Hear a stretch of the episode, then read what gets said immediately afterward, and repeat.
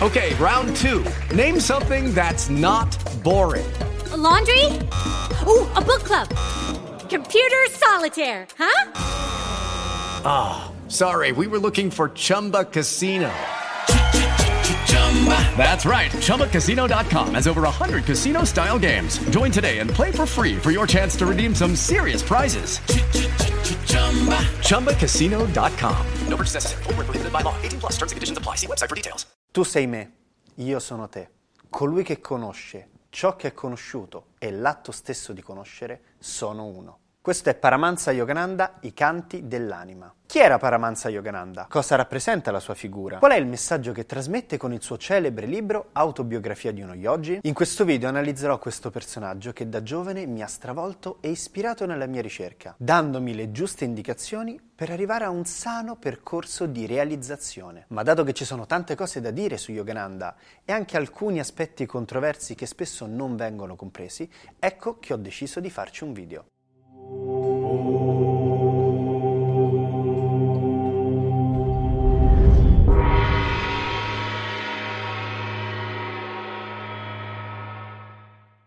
Un saluto a tutti quanti, io sono Luca e sono un sadaka, ossia un praticante di discipline spirituali indiane. E oggi mi trovo qui allo Sri Vishnu Temple di Milano, splendida location. In fondo, quale luogo migliore se non questo per parlare di Yogananda? Tempo fa ho aperto una rubrica video dove consiglio delle letture utili a chi vuole farsi un'idea di sano percorso di realizzazione del sé. La rubrica la trovi qui in alto nelle schede. Il primo libro che ho consigliato è stato proprio Autobiografia di uno yogi e se volete acquistarlo vi lascio il link qui sotto in descrizione. Mi raccomando, acquistate la versione che vi ho linkato io, che è quella ufficialmente riconosciuta dall'associazione che Yogananda stesso fondò nel 1920 e non le altre. Ma come mai ho aperto la mia rubrica proprio con quel libro? Cominciamo con un po' di storia personale. Deluso dalla Chiesa Cattolica, sposto la mia ricerca altrove. Comincia così quella fase di esaltazione e scoperta, dove tutto quello che leggi è vero e ingurgiti ogni cosa senza filtri. Satanismo, magia popolare, goezia e tutta un'altra serie di pratiche credi più o meno discutibili. E dai, su, è una fase che hanno tutti. In questo mio naufragio, un primo scoglio a cui io mi aggrappai fu la Kabbalah. Dapprima una rilettura magica tipica un pochino di tutti quegli ambienti ottocenteschi esoterici, ma poi, a piccoli passi, feci un salto indietro nella tradizione originale, che però trovai quasi inaccessibile. Pochi rari libri, nessun vero iniziato da poter contattare, molta teoria affascinante, ma nessuna tecnica pratica per poter giungere alla realizzazione del sé. Non che la Kabbalah non ne abbia, ma sono tenute ben nascoste ed è difficile trovarle quando sono letteralmente soffocate da tutta la speculazione magica che ci hanno fatto sopra. Un Crowley a caso, ma in realtà anche Eliphas Levi e un pochino tutti gli esoteristi dell'Ottocento. Era un punto di stallo ma non solo, oltre alla mancanza di una pratica, sentivo proprio la mancanza o comunque un vuoto a livello teorico. Mancava qualcosa. Ma che cosa? Ora, anni dopo, ho capito dov'era la mancanza, nel concetto di unione con l'assoluto. Nella Kabbalah originale non è facile trovarlo, è un insegnamento esclusivo per pochi. Nelle altre correnti era solo un miscuglio di banalità come essere felici e in pace, oppure deliri egoici e dualistici come l'arte di alterare la realtà conformemente alla propria volontà. E se io voglio una cosa e tu un'altra, come si fa? chi vince? Ah no, scusate, si parla di vera volontà, non di capricci dell'ego. Ma vera volontà di chi? Se non dell'ego. In pratica giravo a vuoto ed esaltavo solo il mio ego, illudendomi di avere dei poteri e di essere migliore degli altri poveri, ignoranti uomini comuni e profani. Perché io ero il magus capace con la vera volontà di spostare le montagne. Appunto. In realtà è il capriccio egoico di soddisfare tutti i propri desideri materiali, perché sempre lì si va a finire. Il detto chi cerca trova è veritiero, ma a volte più che trovare, certe cose ti capitano, cioè cadono quasi dal cielo comunque le coincidenze te le fanno capitare in mezzo ai piedi. E allora devi fermarti, raccoglierle e chiederti cos'è sta roba? E così, dopo una serie di vicende che non sto qui a raccontare, o perlomeno non ancora, Quando ero ormai più che adolescente, avevo tutti i peli pubblici al posto giusto ed ero diventato un inseminatore di vergini, mi venne regalato questo libro. Fu una sconvolgente rivelazione, un totale cambio di paradigma. Non più un io super mega galattico che fa cose assurde al di là dello spazio e del tempo, che ha i poteri che manco Superman pre-crisis si immagina un dio in terra che è mortale strafigo, ma bensì il non io, la decapitazione dell'ego, il vuoto e l'assoluto. Esattamente l'opposto di tutto quello che avevo pensato e creduto fino a quel momento. Quel sapere che qui in Occidente, nei circoli più ridicoli, veniva tanto travisato e nei circoli più seri era tenuto segreto, ecco che in India è lì, chiaro, diretto e semplice, concettualmente e filosoficamente alla portata di tutti. Ovvio che poi devi farti un culo come una casa per giungerci. Forse questo è uno dei motivi per cui la gente che cerca trova interesse interesse nelle vie spirituali indiane, non perché dica nulla di meglio o diverso rispetto ai percorsi occidentali, ma semplicemente perché non hanno mai tenuto segreto il sapere teorico, ma solo le pratiche, che poi anche quelle venivano sempre date ai meritevoli. In Occidente, invece, il segreto imposto anche sulla teoria ha fatto sì che in giro nascessero tante di quelle stupidaggini che poi alla fine hanno soffocato quel poco di buono che veniva reso pubblico. E quindi sì, dopo tanto cercare, avevo finalmente finalmente trovato la mia via, lo yoga. O meglio, il Kriya Yoga. Quindi no, non lo yoga da palestra fatto solo di contorsionismo, di cui parlo nel video Yoga o Yogurt, di cui faremo un reboot. E neanche quella meditazione fatta per rilassarsi, a sto punto vai alla spa. Avevo trovato la scienza dell'illuminazione, una via fulminea verso l'assoluto. E tutto questo grazie a un semplice libro, Autobiografia di uno yogi. Ecco quindi spiegato per quale motivo, nonostante siano passati degli anni e io stesso veda molti limiti in quel testo, comunque con continuo e continuerò sempre a consigliarlo come una delle prime letture da fare se qualcuno vuole conoscere davvero a cosa serve la meditazione. È un testo perfetto per i principianti, per chi è influenzato dalle scemenze New Age e per chi vuole un'infarinatura di vera tradizione. Forse poco indicato per le persone molto razionali e con un approccio prettamente scientifico. E vi spiegherò dopo il perché. Premesso questo, parliamo un po' dell'autore. Paramahansa Yogananda è il nome iniziatico di Mukunda Lal Ghosh e tale nome viene cambiato quando si diventa degli Swami, ossia un monaco induista. Nello specifico poi, Paramansa è un titolo, non un nome, ma anche di questo ne parleremo dopo. Nasce a Gorakhpur nel 1893. Fin da piccolo, spinto verso lo spirito, tenta più volte di scappare di casa e andare in Himalaya a meditare, ma sempre senza successo. E alla fine, dopo anni, incontra a Varanasi il suo guru, Swami Sri Yukteswar, chiamato Incarnazione della Saggezza. Da lì inizia il suo vero addestramento come praticante yoga e anni dopo viene mandato in Occidente per insegnare le basi della filosofia Samkhya Vedanta e le tecniche del Kriya Yoga, ma anche del Samkhya ne parlerò in un video a parte. Yogananda fu uno dei pionieri qui in Occidente, prima di lui Vivekananda e pochissimi altri, ma lui è uno di quelli che diventò più famoso. Il testo è un'autobiografia, tuttavia non è un testo che glorifica la persona. L'elemento autobiografico è utilizzato come espediente letterario per mostrare la cultura e la filosofia indiana, il credo, la mentalità ed i folclori. Ma non solo. È un libro che riesce a descrivere anche gli odori e i sapori dell'India. Perché, come Yogananda diceva più volte di se stesso, lui non disdegnava affatto il buon cibo. Nel libro sono poi descritti moltissimi fenomeni non ordinari, le siddhi. Chiamiamoli miracoli per semplificare la cosa. Qui il mio lato più razionale ha storto il naso e non poco. Credo a certi avvenimenti descritti nel libro? Sinceramente di alcuni faccio un po' fatica. In primis dobbiamo pensare che Yogananda era uno swami, cioè un monaco indiano che cosa ci potremmo mai aspettare? È ovvio che lui parli della sua fede e dei presunti miracoli dei suoi santi. I libri descritti dai religiosi di qualunque altro credo, cattolici compresi, non fanno altrettanto? Qui secondo me sta al lettore capire quali sono gli insegnamenti filosofici e quali sono le note di colore un po' più folcloristiche. A volte si parla di grandi guarigioni miracolose e qui a mio avviso siamo nel folklore. Altre volte si devono semplificare i simboli. Ad esempio la figura di Babaji, essendo molto molto complicata fu semplificata e veicolata in modo un po' troppo personale. E quindi ora c'è chi pensa che sia stata una persona reale, nata e cresciuta che ha trasceso la materia e ora si trasforma in un fulmine. Ma la tradizione lo ha sempre trattato come una figura mitologica, il mai nato senza tempo e spazio, simboleggiato dalla folgore immobile, ossia Shiva,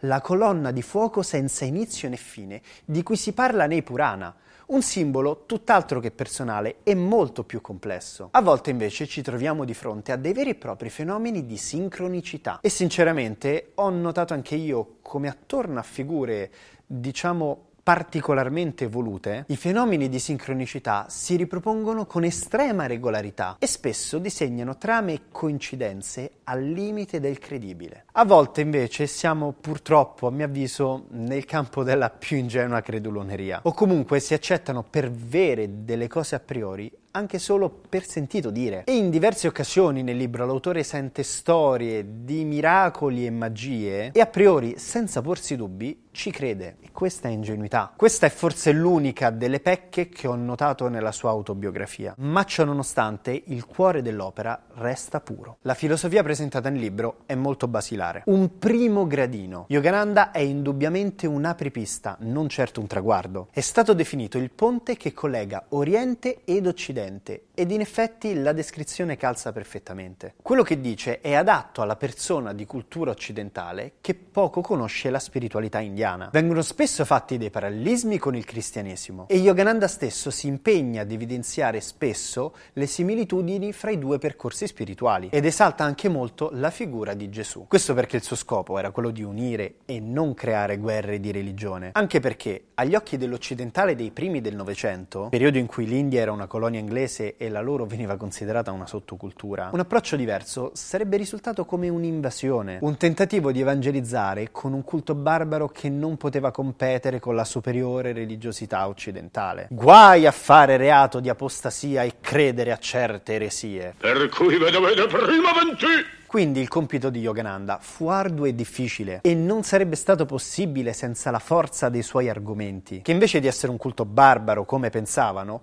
poggiava su millenni di tradizione e vantava fra i filosofi più grandi che il mondo abbia mai visto. Filosofi che solo dopo diversi anni sono diventati noti anche negli ambienti accademici occidentali che li hanno sempre snobbati. Come già detto, Yogananda dovette semplificare molto. Ecco quindi perché quanto lui dice, agli occhi dei più acculturati, risulta riduttivo e semplice. Yogananda dovette tagliare via molto, non poteva parlare nel dettaglio di Deva come Shiva o Vishnu, non poteva presentare una religione o culto in tutta la sua vastità e complessità. Per forza di cose dovette spogliare ogni simbolo, ridurlo all'osso, parlare sommariamente e per macro concetti. Se questo era il modo migliore per presentare lo yoga e la filosofia vedantica all'occidentale dei primi del Novecento, adesso i tempi sono cambiati e ci troviamo in un periodo di multi multiculturalità. Ormai è più facile far passare concetti di filosofia indiana qui in Occidente. Cioè, lo sta facendo anche un cretino come me in questo momento. Quello che sta accadendo è che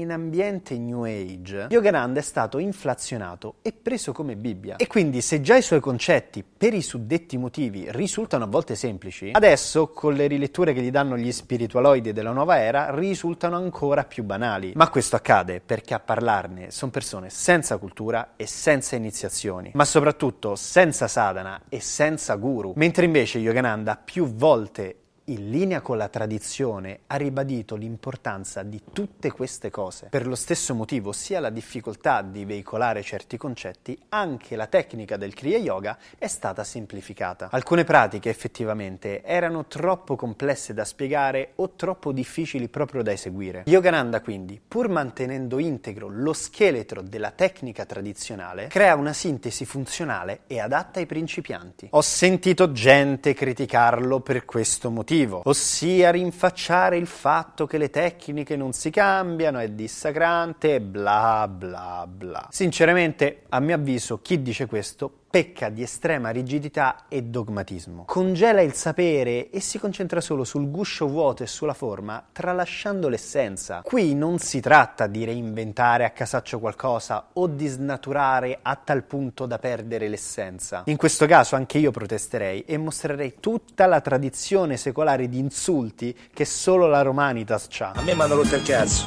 Ma nel caso di Yogananda invece abbiamo un maestro realizzato che con criterio semplifica per facilitare la cosa. Ciononostante mantiene esattamente integra la sostanza, il cuore. In pratica è come un meccanico che consapevole di come funzionano i motori delle automobili, smonta una Ferrari, gli mette un limitatore di potenza e permette anche ai neopatentati e ai meno esperti di salirci e guidarla senza che si ammazzino spiattellandosi a 300 km orari o che magari non partano proprio. Questo vuol dire che i guidatori più esperti e più esigenti, alla lunga ovviamente, sentiranno la necessità di passare a un veicolo meditativo più potente. Yogananda è per l'appunto un apripista. Qui si aprono diverse domande. Prima fra tutte, Yogananda era un maestro realizzato? Siamo nel campo dell'opinione. Secondo me sì, ci sono diverse storie di grandi sincronicità accadute in sua presenza che i suoi discepoli testimoniano. Ad esempio, il giorno in cui morì, annunciò in anticipo la sua dipartita e dopo una conferenza si mise in profonda meditazione e abbandonò consapevolmente il corpo. In quell'occasione si fece scattare anche una foto che prese il nome di L'ultimo sorriso. Qui c'è da raccontare un aneddoto particolarissimo. Vi metto ogni link in descrizione ed anche il PDF della scansione del suo documento ufficiale ufficiale di report mortuario. Il corpo di Yogananda non fu seppellito appena morì. Per oltre 25 giorni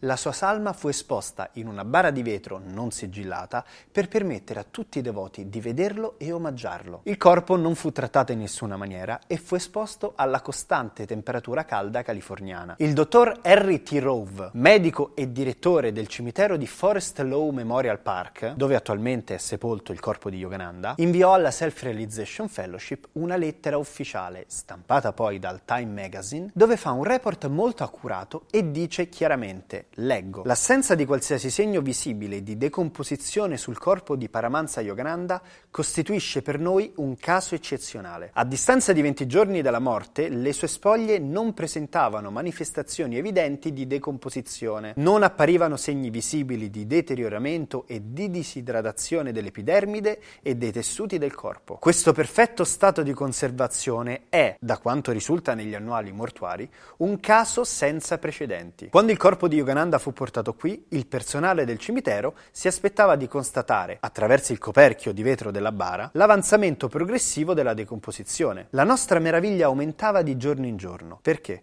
Con il passare del tempo, non si verificava nessun cambiamento della salma tenuta in osservazione. Il corpo di Yogananda si manteneva in un apparente stato di immutabilità straordinaria. Il suo corpo non ha mai emanato l'odore della decomposizione. Il 27 marzo, quando il coperchio di bronzo fu abbassato sulla bara, l'aspetto fisico di Yogananda appariva identico a quello del 7 marzo. Era ancora intatto e incontaminato, esattamente come appariva la notte della morte. Il 27 marzo non avevamo ragioni evidenti per affermare che il suo corpo avesse subito alcuna visibile forma di decomposizione. Per questi motivi dichiaro nuovamente che alla luce della nostra esperienza il caso di Paramansa Yogananda è da considerarsi unico. Nel report si legge poi di un unico leggero cambiamento appena visibile possibile dopo 20 giorni, ossia la comparsa di una piccola macchia opaca di mezzo centimetro sulla punta del naso, segno che il corpo cominciava piano piano a disidratarsi, ma comunque non a decomporsi. A tal proposito ci terrei a dire che comunque in generale i cadaveri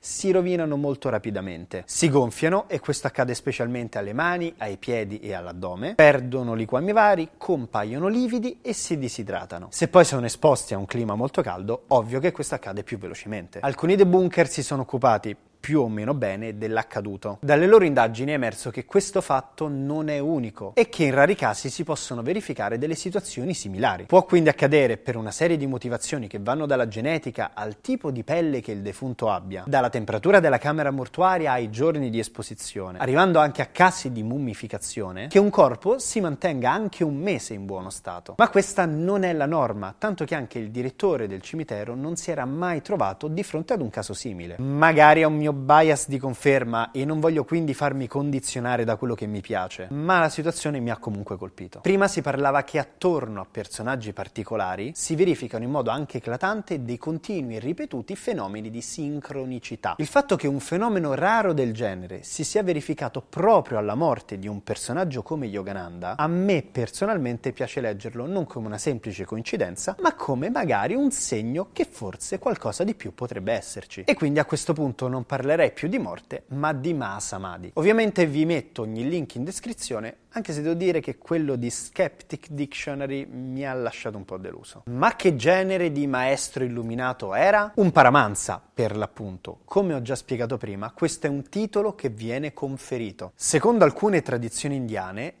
L'illuminazione avviene per gradi e non tutte in una volta. Tuttavia c'è una soglia oltre la quale, seppur non si è arrivati al massimo, è comunque già possibile parlare di illuminazione. Ora parlerò per simboli e userò molte parole in sanscrito. Purtroppo non ho trovato un modo migliore più semplice e immediato per poter spiegare certi concetti. Eh, oh, al limite se vi perdete me lo scrivete nei commenti e vi provo a rispondere. Nella tradizione di cui faccio parte, il primo gradino è il Seva, colui che si rende servo dell'umanità, lo studente di grado più basso, quindi non è un illuminato. I Seva sono dei Cela, ossia degli studenti che seguono il maestro. Dopo anni di pratica, lo studente è in grado di insegnare agli altri le basi della filosofia e le tecniche principali. Questo è l'acciaria. Seguono comunque il guru, ma sono degli insegnanti e non sono degli illuminati, ma comunque hanno tutte le competenze per indirizzare le persone verso un percorso di ricerca interiore. Quando, grazie alla forza della propria meditazione, l'acciaria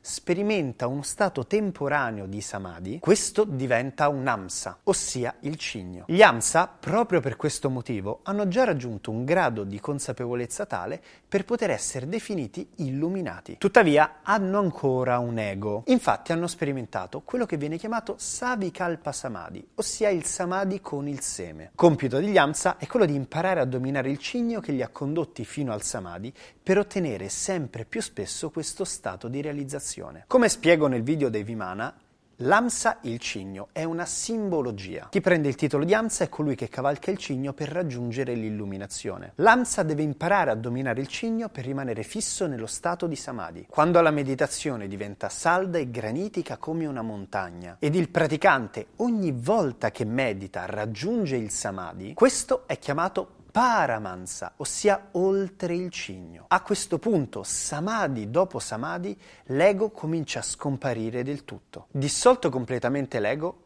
lo stato di samadhi diventa permanente ed è il nirvikalpa samadhi, il samadhi senza il seme. Chi giunge a questo è un siddha, ossia un essere spiritualmente perfetto. Ma tale essere perfetto ha ancora un corpo e si manifesta ancora in forma umana. Giunge il momento in cui anche quest'ultima illusione viene abbandonata. Chi si appresta a compiere questo salto finale è l'avadut, ossia colui che va. In altri casi invece c'è un aspetto dell'assoluto che si incarna. Questo è l'avatar, colui che discende. Esseri perfetti dalla nascita che hanno incarnato alla perfezione uno specifico aspetto dell'assoluto. L'airi Mahasaya era chiamato Yoga Avatar, ossia incarnazione dello yoga. Sri Yukteswar era chiamato Jnana Avatar, ossia incarnazione della conoscenza e della saggezza. Ma non solo singoli aspetti del divino si incarnano, ma anche i Deva stessi. Rama, settimo avatar di Vishnu, era l'uomo perfetto.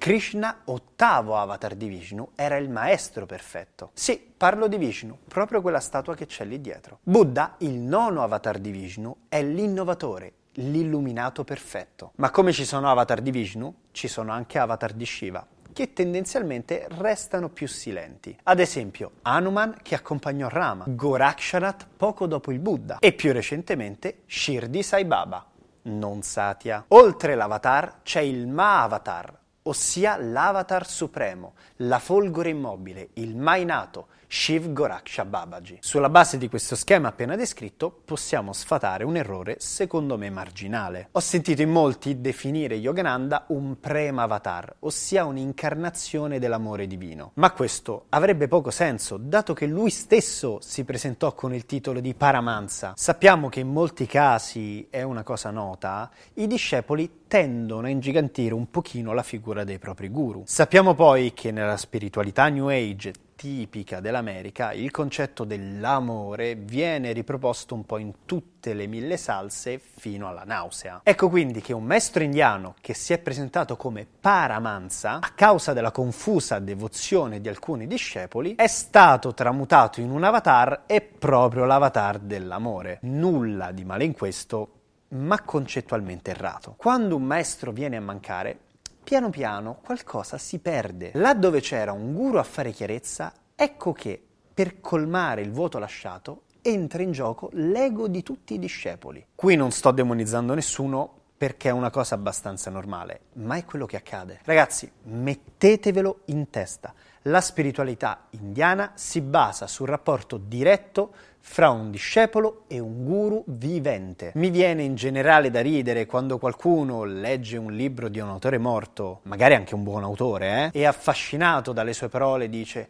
lui è il mio maestro. No, non lo è. Quel maestro non è venuto da te e dandoti regolare iniziazioni ti ha detto tu sei il mio discepolo. È un po' come le suore che si chiamano da sole spose di Cristo. Ma non è vero, Gesù non l'ha sposate e se l'avesse fatto sarebbe il poligamo più grande del mondo e anche il più sfigato visto che la suora media è un cesso terrificante. Questo accade perché la gente è confusa e non conosce la tradizione. Ed in merito a questo sarò sincero, sono rimasto rimasto anche molto deluso dalla Self-Realization Fellowship italiana. Per carità, bravissime persone, molto di cuore, dedite al CRIA e anche praticanti, ma a me è sembrata alla fine un po' una chiesa cattolica 2.0. Quella di Roma poi l'hanno chiamata Cappella della Fratellanza, cioè potevano chiamarlo Tempio della Fratellanza, casa della fratellanza. Ma no, cappella proprio no. Quello che ho visto è che sono quasi dei cristiani mancati. Proiettano i loro schemi cattolici dentro la mistica indiana. Nulla di questo ha a che fare con la vera religiosità indiana, che invece è fatta di colori, musiche, profumi e luci flashantissime. E questo accade perché ormai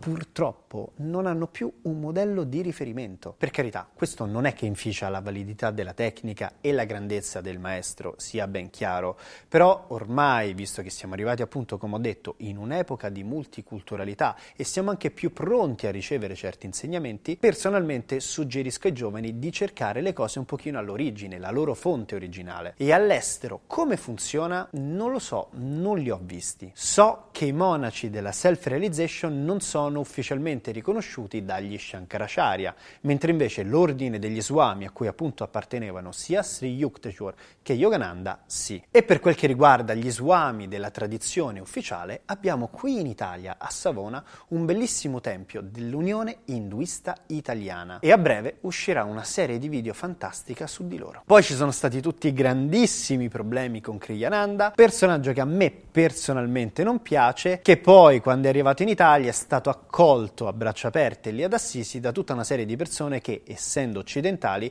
non avevano, secondo me, una grande formazione per quello che era la vera spiritualità dharmica e quindi non hanno saputo, a mio avviso, fare un reale distinguo. Gli stessi italiani che poi magari glorificano Osho hanno confuso gli Hare Krishna per vera spiritualità tradizionale indiana quando non lo sono e hanno considerato quella del Sajja Yoga come se fosse la Dishakti, cioè se fosse veramente la Dishakti Shakti, l'universo dovrebbe collassare attorno a lei. Cioè in pratica noi sappiamo sempre tutta la monnezza. In sintesi quindi lo considero un ottimo punto di partenza, ma suggerisco che alla lunga si approfondisca di più la filosofia dharmica. Lui era un apripista per sua stessa missione, un ponte, ma il ponte va attraversato e superato, altrimenti non si può godere appieno del nuovo territorio inesplorato verso cui il ponte ci ha condotto. Come già detto, se volete acquistare il libro trovate il link di Amazon qui sotto in descrizione. Hai già letto il suo libro? Conoscevi già Paramansa Yogananda? Cosa ne pensi? Scrivimelo nei commenti. Se invece non ne hai mai sentito parlare, cosa ne pensi delle informazioni che ti ho appena dato in questo video? Quello che ho detto ti ha incuriosito? Lascia anche tu un feedback nei commenti. Se non l'hai ancora fatto, iscriviti al canale e clicca il campanellino qui sotto per ricevere tutte le nostre notifiche. Seguici anche su Facebook e soprattutto su Telegram. Ti ringrazio per averci seguito e ti saluto con il nostro amatissimo motto Sat Asat Viveka Buddhi, la mente illuminata discerne il vero dal falso. Un saluto e al prossimo video.